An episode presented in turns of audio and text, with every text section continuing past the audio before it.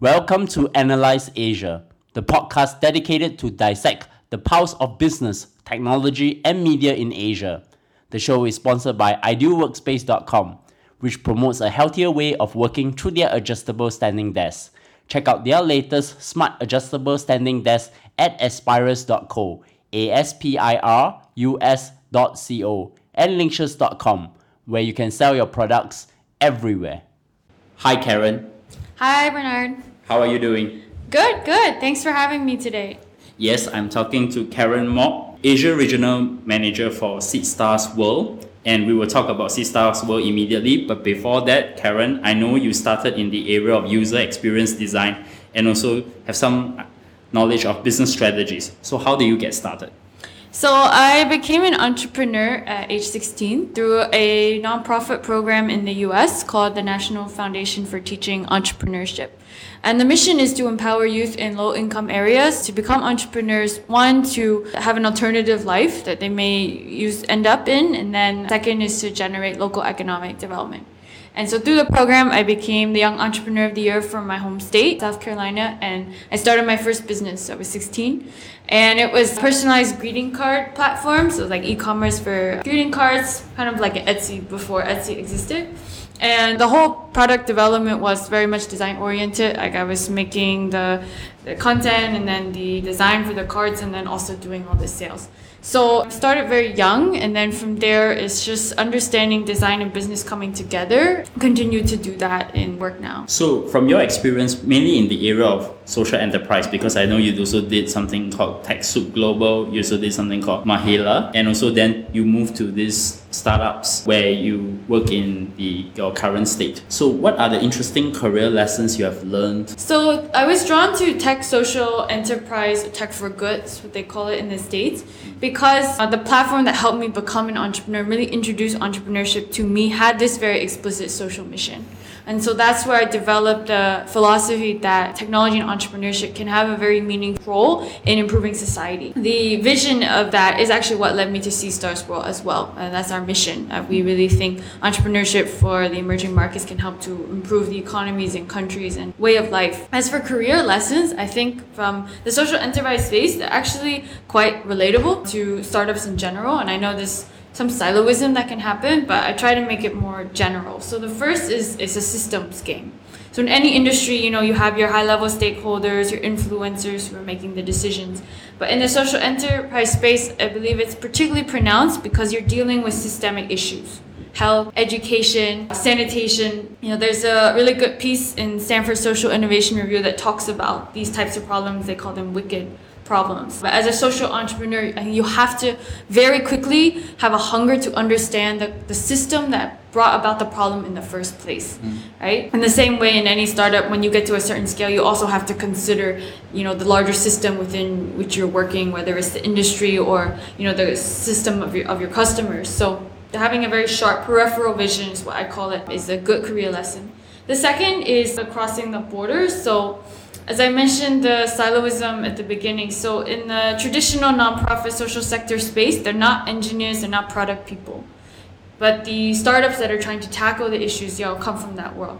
So there's a lot of education that has to go both ways. And whenever there's a gap like that, and I think there's still many gaps in, in, these emerging ecosystems where we're working, you really have to be someone who understands both sides. And the best way is just to work in both areas. So I actually worked in, at Dalberg Global Development Advisors, which is a management consultancy for international development social sector, because that gave me exposure to the high level stakeholders, funders, donors in the space.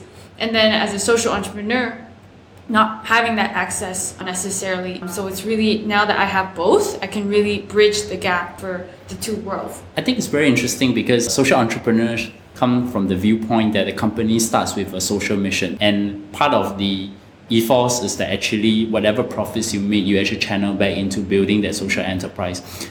From your experience so far how do you balance between the profit and the social mission itself? Because i think the word non-profit is really not relevant in this conversation. Mm-hmm. This is a very good question, and honestly, still very challenging because the priority for you know a social entrepreneur, I think, and you talk about motivation, is the social impact, and the way that they speak to in- investors is still difficult because there's only a limited pool of what we call impact investors, right, who understand the profit and the purpose.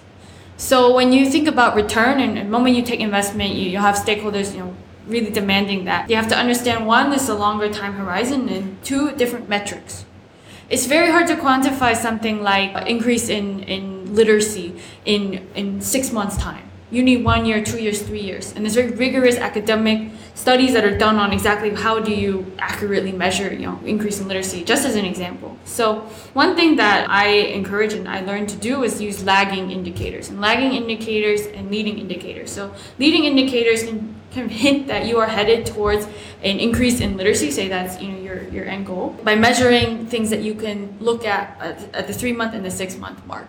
The challenge is, of course, that kind of study is often, you know, in, in the world of academia, is in for a social entrepreneur who's in a rural area who has maybe the motivation and passion to go for that kind of problem, they don't necessarily connect it with the people who are, who are really determining what metrics should be standard in the field, right? Mm. So again, I think there is a gap. But increasingly, as, as more social entrepreneurs are coming up and articulating new ways of measuring their impact, is going to help level the playing field. But until there's a standard, it's going to be a challenge. So you currently work as a regional manager for Seedstars World. What does the organization do? What is its mission and purpose? And I know you have just traveled across, I think, 15. including Singapore, is 15 countries, yeah. right? Yeah. In Asia. So Seedstars World is a Swiss initiative to find, connect, and invest in the top startups in emerging markets.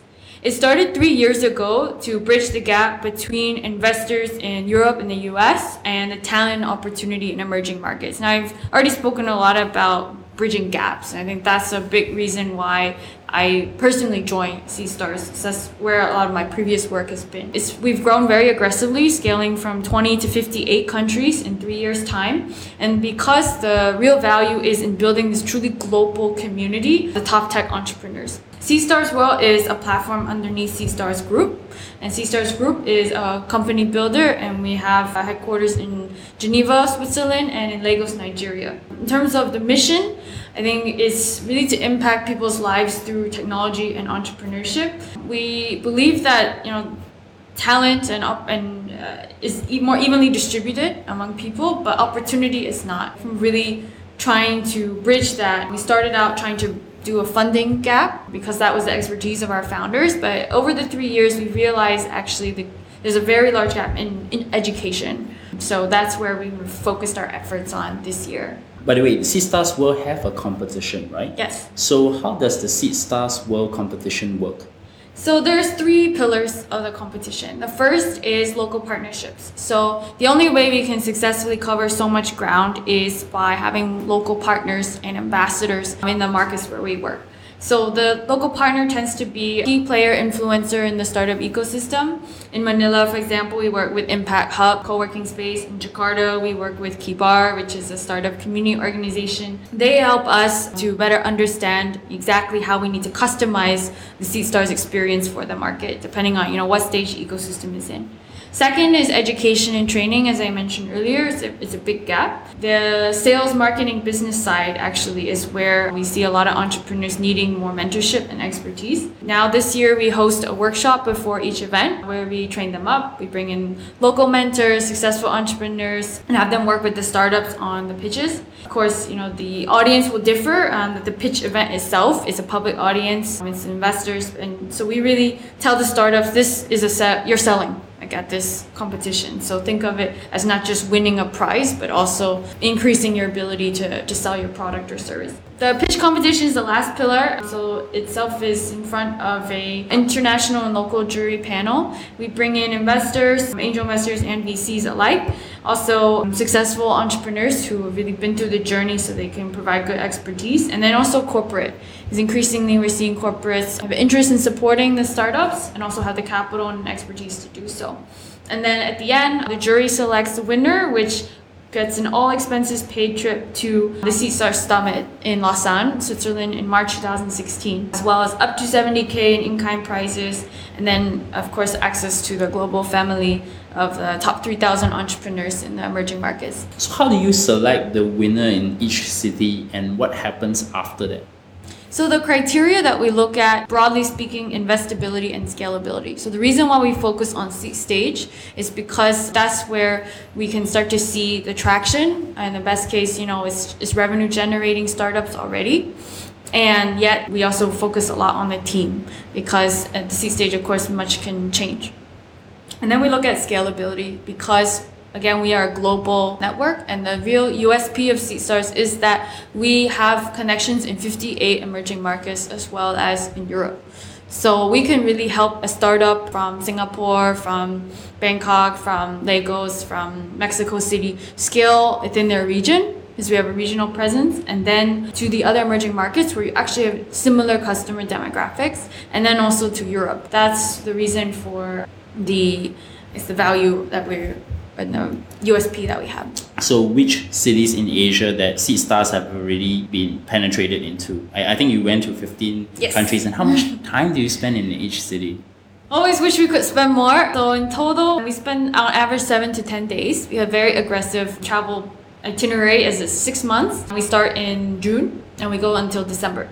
And so the cities are Sydney, Shanghai, Bangkok, Jakarta, Bangalore, Hong Kong, Taipei, Seoul, Hanoi, Yangon, Manila, Dhaka, Kuala Lumpur, and then Singapore.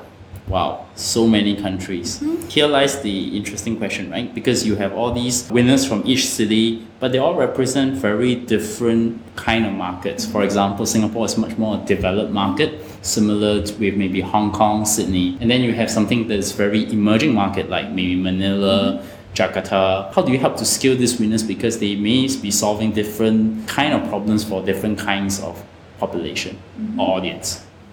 That's a really good question. So I think the first thing to understand and know our key learning from the experience is exactly what you said. What is the segmentation of these 15 countries? What I've discovered is there's basically three categories I would put the, the countries in. And we'll start there and then and talk about the startup second. So in the emerging markets, I would put Bangalore, so India, Jakarta, Indonesia, Bangkok, Thailand, Manila, Philippines, Hanoi, Vietnam, and then KL, Malaysia. And I call these emerging hype markets. And hype meaning at a high level, they already have mostly in place what key characteristics an ecosystem needs to have strong investor confidence. And those factors are one, very appealing market size. So you see India's, you know, plus 1 billion population, Indonesia 260 million, Philippines 100 million. There's a lot of opportunity here.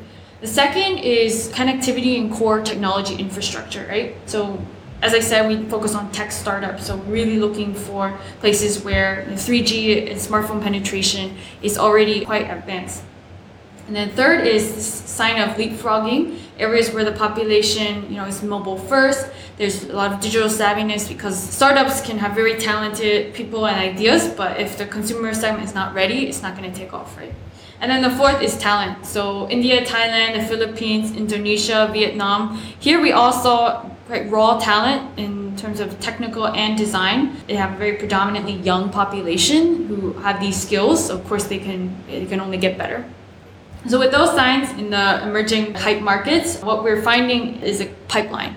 So the number one challenge in these areas is like they just can't find quality startups to invest in, right? But here we're starting to see it. Word hype, I use it because there's also this interesting tension of whether it's real. the investors, they started to see this success in India, for example, with Flipkart. Now you have Gojek in Indonesia, and they're wondering, am I going to miss out? If I don't start putting my capital on these emerging markets. However, there's still a lot of work to be done to sustain, build up stability of these ecosystems, right? So there's legal infrastructure, transparency, investor protection is not necessarily all there. So what is really exciting is to start to see the startups in these markets be successful and then those founders can give back to the ecosystem and build up the investor confidence. So you survive 15 countries any interesting startups you have found? Maybe we can talk about three, three to four of them. Yeah, yeah, for sure. So The ones that I think are most interesting for Seedstars and for myself personally, given my background as well, is the ones really solving real problems for society. But they don't identify as social enterprises. They really see that they can be profit generating, but they're tackling a very local and very real problem that magically and understandably so actually has a similar dynamic in, region. So health is one sector where we saw about 20% of the startups this year Pakistan, for example, our winner is called doctHERs. It's a healthcare marketplace that connects female doctors to millions of underserved patients in real time. And the problem isn't just the health service delivery, it's also the underemployment of female doctors due to social cultural barriers. So there's actually a, a really good gender issue that they're tackling here too. In education, our winner from Myanmar was very outstanding. So SAMS is School Administration Management System they are the forefront of digitizing the education system in Myanmar, as you know, just opened up about three, four years ago. Almost zero technology infrastructure before then, and now they're coming in and saying we can help teachers focus on their job, which is educating the students, by removing the administration finance tasks from their day to day and making that a digital experience, right? And the good thing is they're already active in 3,000 schools. They have the support of the government, and the entrepreneur who pitched was 13 years old. Oh, amazing! Wow. Yeah, prodigy. And then in energy, QFE, Quantum Force Engineering from Hong Kong. They're building a lithium ion energy storage system to substitute for diesel generators in the emerging markets, which are large and polluting and expensive. And they actually brought their, their generator into the room. It powered the, the whole event very very tough thing to, to do. I mean, this is something like your your Teslas of the world and SpaceX are trying to invest in, and they're doing it, you know, as a small team, absolutely motivated by the larger problem they're trying to solve, right?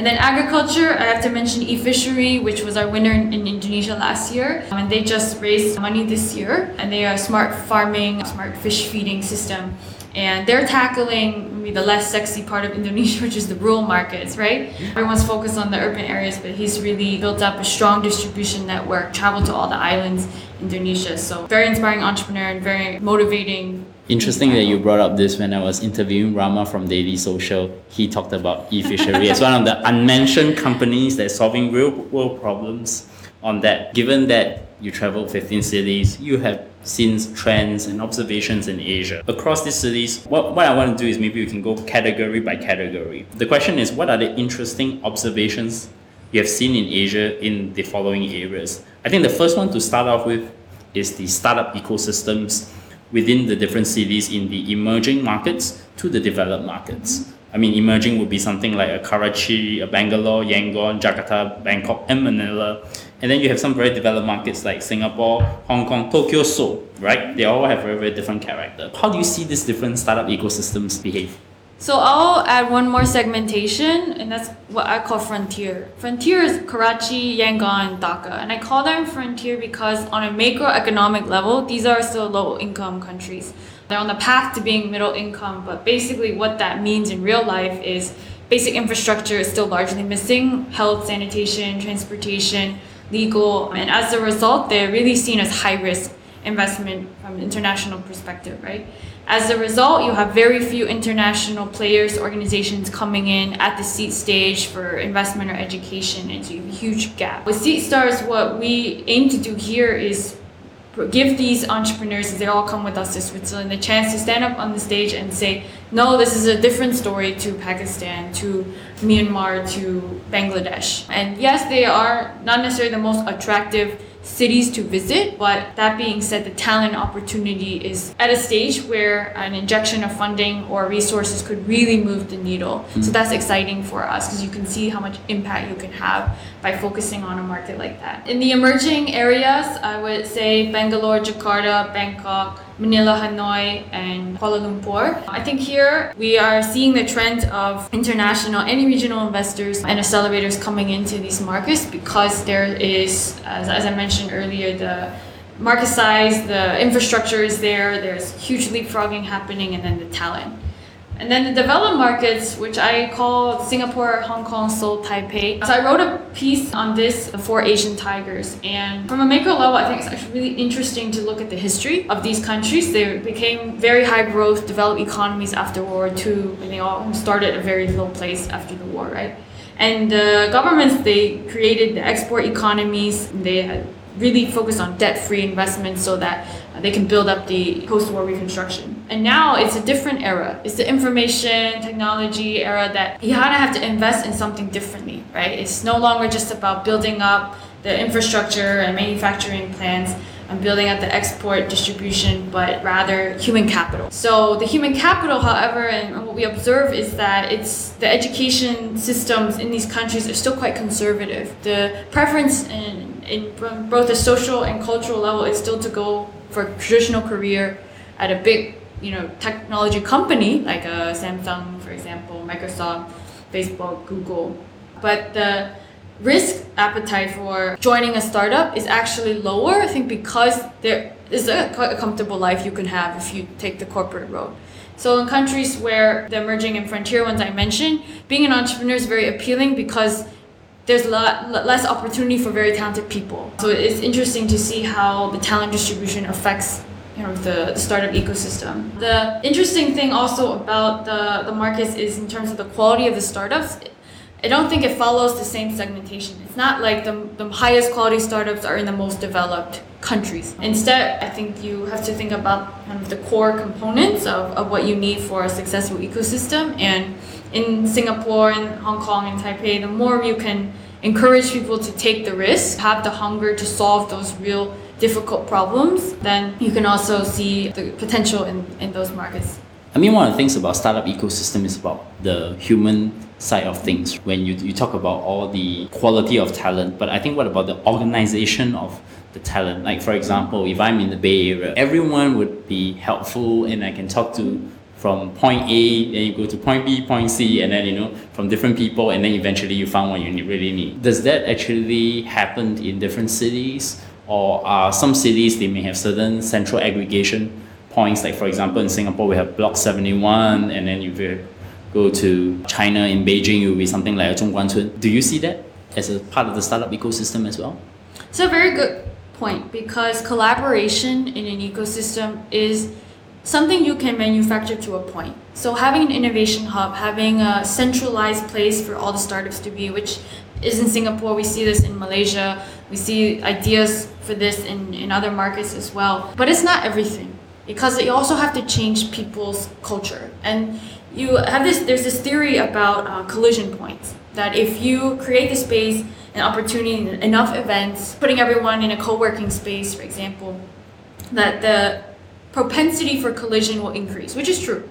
However, even if you collide with someone else who could be helpful to you, if both people aren't willing to help and understand that they help, the immediate ROI might not be evident until, you know, maybe it's a year from now, maybe two years from now. That kind of open giving culture, I think, is still something to work on in Asia. So I'm from San Francisco and I was very much immersed in that culture where you're just giving, giving, giving, and, and people are not suspicious that they will you steal their idea, and they're not necessarily expecting an immediate return favor. And I think that has contributed a lot to the culture uh, of Silicon Valley. And you can't just copy and paste that. You can copy and paste maybe the, the tech campus, but that's something that Seedstars, we take a very collaborative approach, and the pitch event is really how we try to do that. We bring all the stakeholders together. We spend a lot of time inviting people and being very deliberate about how we can bring bring the stakeholders together. In terms of the culture itself, though, it's important to understand the reason why it's still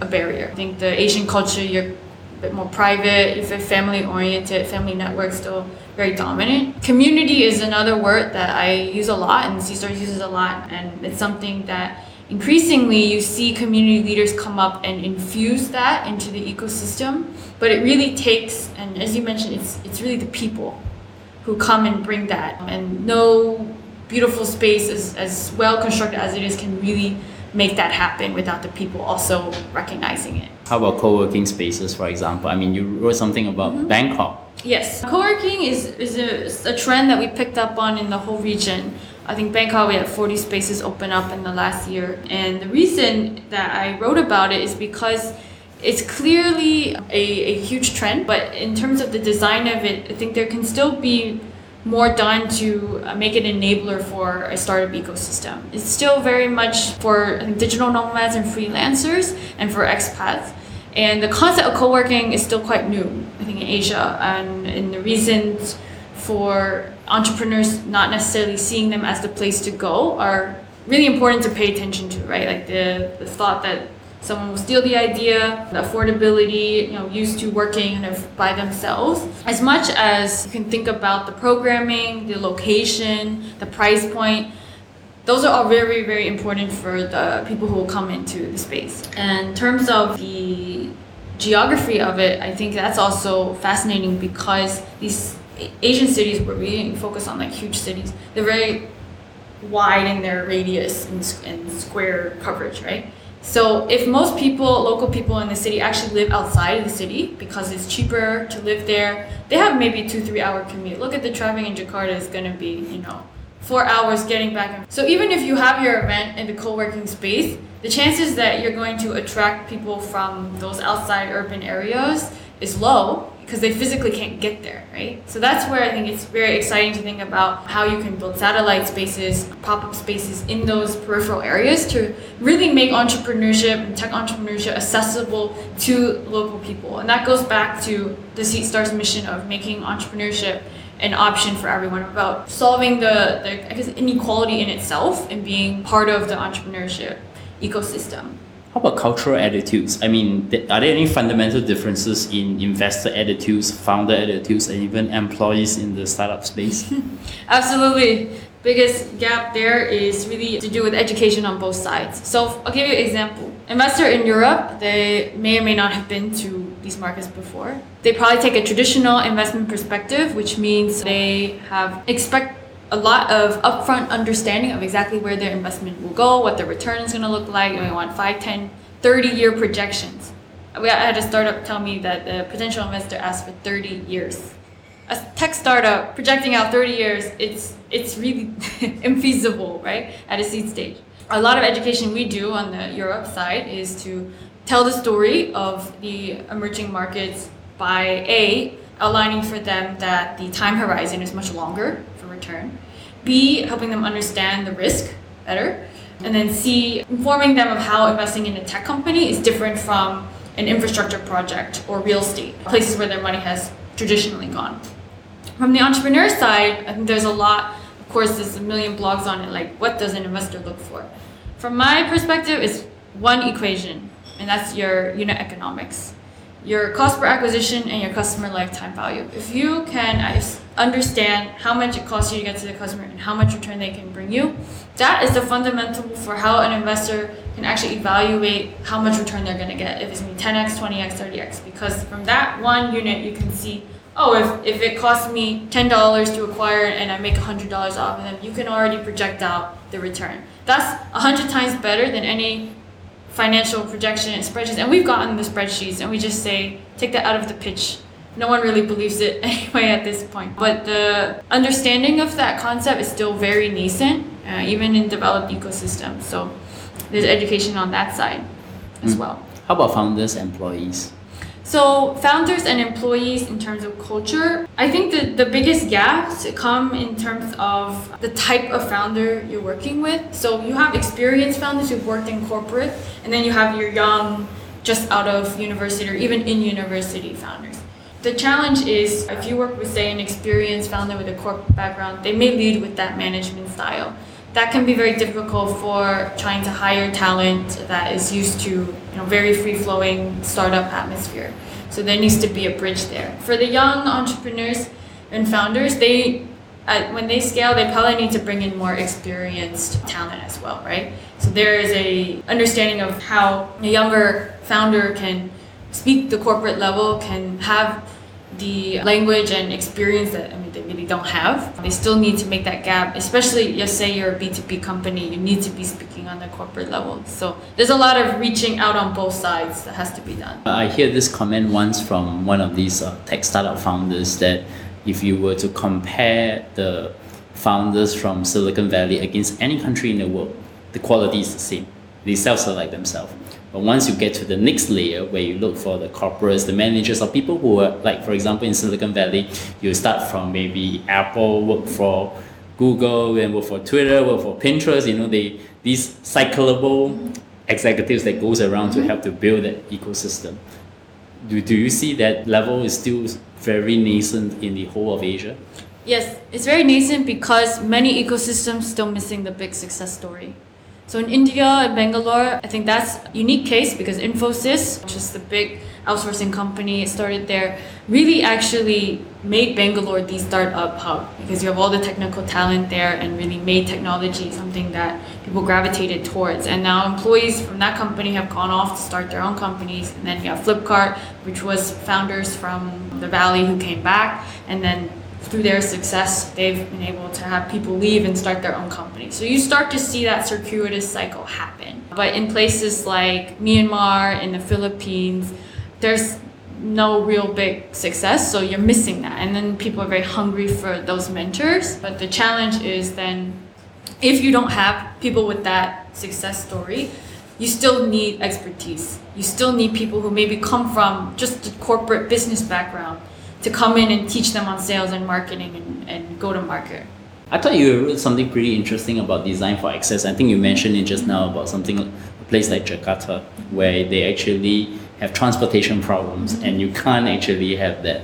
What, what's the concept for design for access means in these different ecosystems? An ecosystem building is a really fun and interesting kind of work to be in because a lot of it is just grassroots, people really passionate about it, coming together, they have an event, and then it starts to become a community, right? So the actual design of it isn't necessarily how it all got started. But I think that's also the exciting opportunity for emerging ecosystems that are at the very beginning. What we've found is in, in the valley, you know, the conversation is around how women and minorities are not part of the startup ecosystem to, to the point that a white male is, right?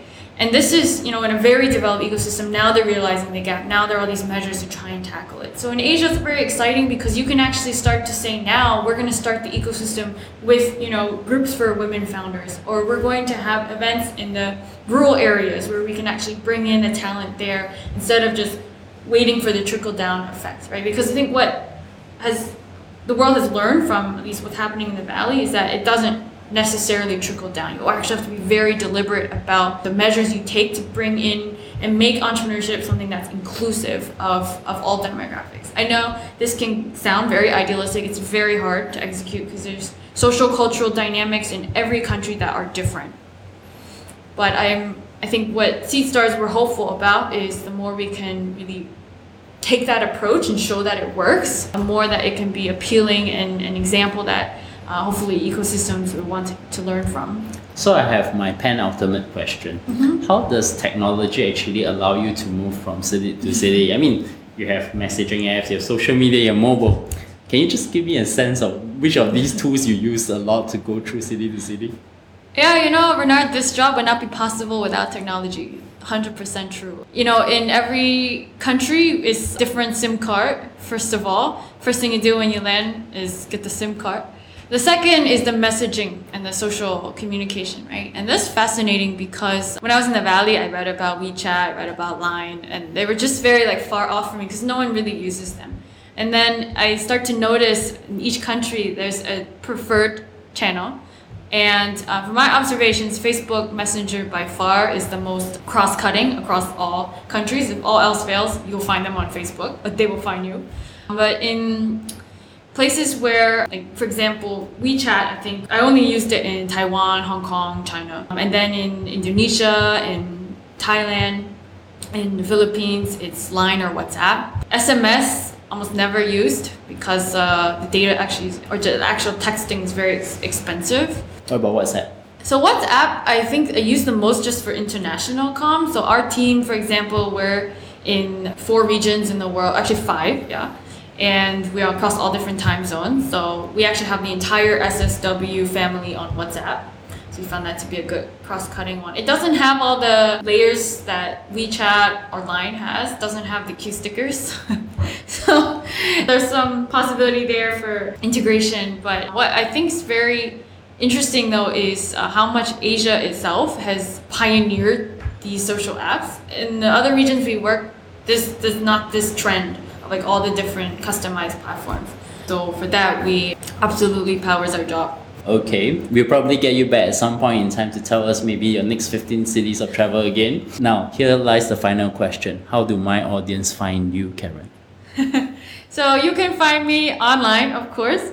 Probably uh, hard to catch me in real time unless the travel dates line up. So I'm on Twitter. I handle is at kmock88, and then Facebook. So there is a Hong Kong pop star with my name. So I'm unfortunately not her. But uh, LinkedIn, you can find me. Medium, I write, but definitely Twitter. I'm always accessible. You can find me at bleongcw or at bernardleong.com or subscribe to us at iTunes, Stitcher, Acast, and SoundCloud. You can leave us a rating and drop me comments from time to time. Actually, I'm actually very accessible on Twitter. In fact, I've been having chat with a lot of fans out there lately. Uh, once again, Karen, thank you very much for coming on the show. Thank you so much.